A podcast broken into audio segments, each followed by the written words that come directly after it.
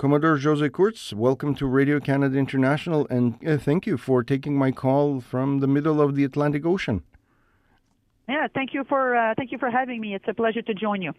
Now, you are uh, the uh, commander of the NATO Standing Maritime Group 2. Uh, just before we begin, uh, can you explain what NATO Maritime uh, Group 2 does?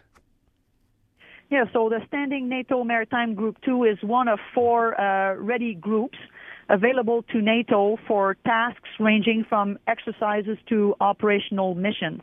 And these four groups provide uh, capability, they show presence, and demonstrate the alliance, the NATO alliance solidarity and strength uh, in various uh, uh, theaters of operations or, or, area of operations. And those groups have made our allied nations uh, ships and assets um, that that work together to build and maintain uh, a readiness level ready to uh, ready to um, uh, deliver capability where NATO needs it. Which theater of operations uh, does the the stand, standing uh, NATO Maritime Group Two um, res is responsible for? So uh, SNMG2 generally operate in the Mediterranean and Black Sea area. Uh, that's primarily where we will conduct our patrol and exercises, but these groups can be fairly mobile. Uh, for instance, you mentioned that we are in the Atlantic, so uh, so we did indeed come out of the Atlantic for uh, for brief period of activities uh, in the uh, in the eastern part of the Atlantic and uh, and then you know we can be mobile as well. We can be uh, we can be supplementing uh, other uh, standing groups in, in other areas if that's where the, the capability is required. Uh, you know, it speaks to the agility and the flexibility of those standing groups. Now, if I understand correctly, you are currently on your second flagship. Uh, can you explain a bit what you have been doing over these past several months? So, uh, so absolutely. So we joined. In fact, Canada took command of SNMG2 mid-June. We did that uh, at a, a, point in time where uh, our currently deployed ship on SNMG2 HMCS Toronto uh, was at month five of their uh, of their mission uh, of a six-month deployment. So we joined on board HMCS Toronto. They assumed uh flagship duties from our Dutch uh counterparts and my staff and I remain on board Toronto for about uh, six weeks. And just last week, uh, the next Canadian deployer, HMCS Halifax, arrived in theater, and uh, we shifted flagship duties, and now we'll be on board Halifax for the remainder of uh, of this command period. It's planned to be a six-month command from June until uh, end of uh, of the year. Uh, at which point we'll turn over to uh, to another nation to take the next next rotation. Now, um, if I understand correctly, these are uh, the both frigates of uh, Halifax uh, class frigates. Are there like exact twins, or are there differences between these two ships? So uh, Toronto and Halifax are absolutely uh, ships of the uh, of the same class when they were built. Uh, both went under uh, a midlife refit uh, just a few years ago uh, to give them a, a modernization uh, um, or a modernized fit to be able to take on uh, the, the second half of their operational life. When we did the modernization of the 12 frigates, eight were not fitted with with the command fit. Four were. So Toronto was not fitted with the uh, the command fit. Halifax is, and, and, this is also one of the reasons why we we are doing the brunt or the, the most part of our command on board the Halifax is because Halifax is fitted for uh, housing and accommodating uh, a command staff for uh, for commanding a, a, group of ships. So a little bit of differences, but but all in all, uh, with uh, Toronto's experience, five months in theater, and really, again, these ships are uh, are are are quite versatile, and Canadian sailors are also go-getter. We were able to to make the best of the month and a half on board Toronto, such that while you know it was different getting there, the outcome was was quite similar. Now, I don't know if you have sailed on other NATO operations, but I was wondering whether this one is different from others, and if it is, uh, in what ways? Yeah, I, I think it's uh, it's the the essence of NATO, uh, those group providing that that uh, standing capability and showing the, the presence, uh, conducting patrol in the name of the alliance. Uh, the essence of it has not really changed.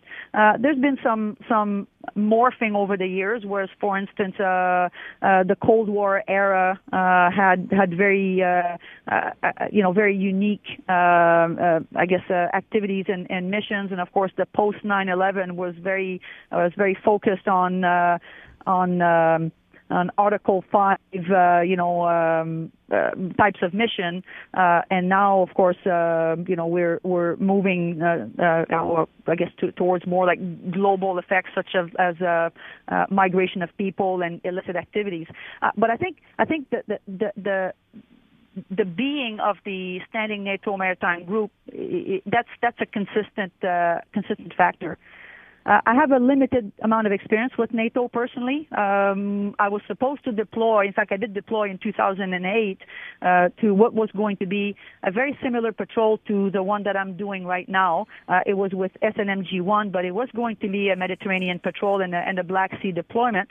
Uh, but two weeks into our mission, uh, we were reassigned to uh, World Food Program uh, food escort mission off the Horn of Africa. Those were the uh, uh, the heightened days of of piracy off the Horn of Africa. So uh, just a brief period uh, early in the six month deployment, and as we transited back towards Canada, another two week period. So my personal experience a uh, little bit uh, limited, um, probably because uh, I'm a, I'm a sailor who's who's navigated uh, on both coasts, not necessarily solely focused on the East Coast, where operations are, are very frequently geared towards working with the alliance. Now, uh, given that, how do you personally did you prepare for this assignment?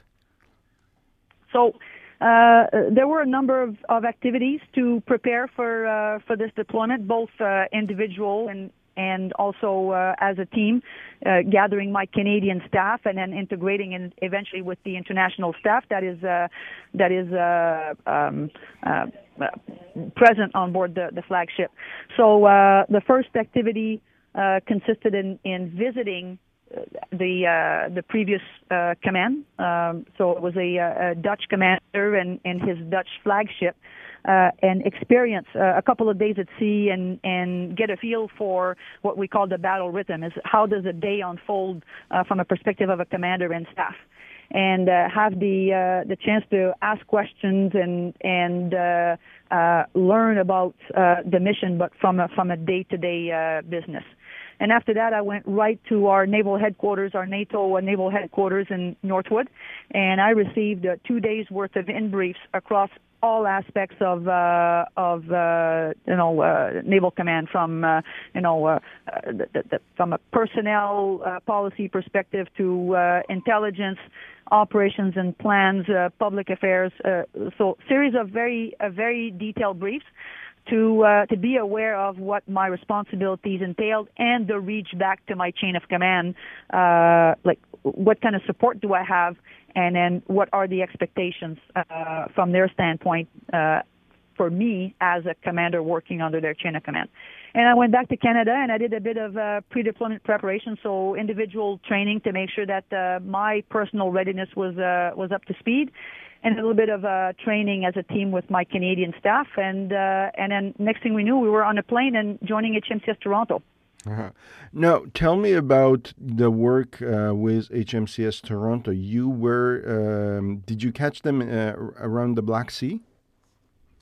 So we we join HMCS Toronto in what uh, NATO, calls, in the context of the standing NATO maritime groups, the dispersal period, the summer dispersal period, and uh, so that's a period of two weeks. There's one in the summer and, and one at Christmas where uh, it's kind of like the summer break for for the staffs and and for the the, the ships that are assigned to the group because uh, we also need to provide people with a, a little bit of, of rest period uh, so that they can regenerate and, and be ready to uh, to take on uh, the follow-on uh, aspects of the rotation. So we joined in the midst of that dispersal period, which was it was not a bad uh, thing. In fact, it was a good thing from a Canadian staff standpoint because uh, Toronto had five months of a deployment under their under their belt by that point, so they were quite comfortable and well established in inside standing NATO Maritime Group Two. And and they were uh, they were ready to answer uh, all our questions and and familiarize the newly joining Canadian staff who didn't have the same amount of uh, of experience in in uh, in months. So that after two weeks, when the international staff rejoined, and then Toronto uh, went to sea uh, for what was going to be right off the bat uh, a very dynamic Black Sea deployment. We were as familiar as uh, as we could be uh, at the onset of uh, of a of a of a very busy six months coming up. Now, tell me about that dynamic deployment in the Black Sea. I, as I understand, you sailed all the way to uh, Odessa, and then from there uh, to uh, the waters of what's now Russian-controlled Crimea, or near Crimea. Yes. Right. So, so the uh, the Black Sea deployment, of course, is uh, was would be twofold. So uh, it's to it's to demonstrate NATO's interest and presence in in that area.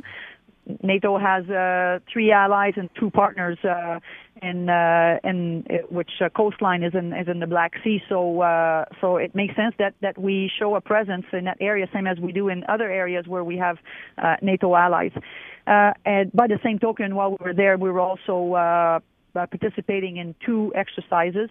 One uh, co-led by the Ukrainian Navy and the United States Navy off the coast of Ukraine, and that's why we went to Odessa was to prepare for those uh, for that exercise and also uh, to take part in a significant import program in support of Ukraine.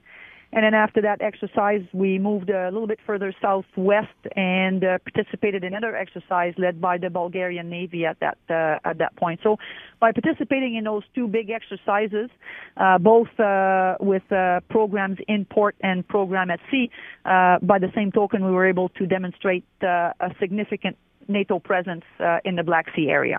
Now, was there any interaction uh, with the Russian forces in in the area? Were they following what you were doing? Absolutely. So the, the, the Russians were there, but I mean, uh, you had to be uh, you had to expect it. The same thing as uh, as uh, you know we expected them to be there because it's in it's in one of their uh, their areas of interest. Uh, you know, they also uh, were quite aware of our presence, and so there was a mutual awareness of uh, of each other's presence and activities uh, in in the waters of of the Black Sea. Uh, from a NATO perspective, we exercised freedom of navigation, conducted our exercises in the international waters of the Black Sea, and we also conducted uh, some exercise serials and, and activities within the territorial waters of our allies who had uh, invited us to participate in, in those exercises. Hmm. What, uh, how would you characterize your interactions with the Russian Navy or uh, other Russian forces there?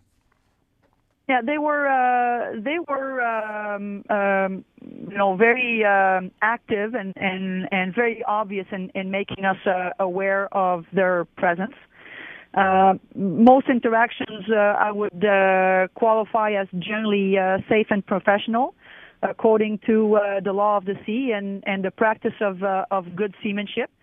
I would say that they were quite assertive at times. they were not, in some instances, hesitating in, in perhaps closing the usual distances that they had been maintaining up until then. Uh, but you know, our response uh, was was steady. It was according to uh, the direction and guidance that we had received from our chain of command. Uh, we exercise our, our right for freedom of navigation, and, and we do hope, uh, and and we would uh, would certainly uh, expect that future interactions with Russian Federation forces will be safe and professional.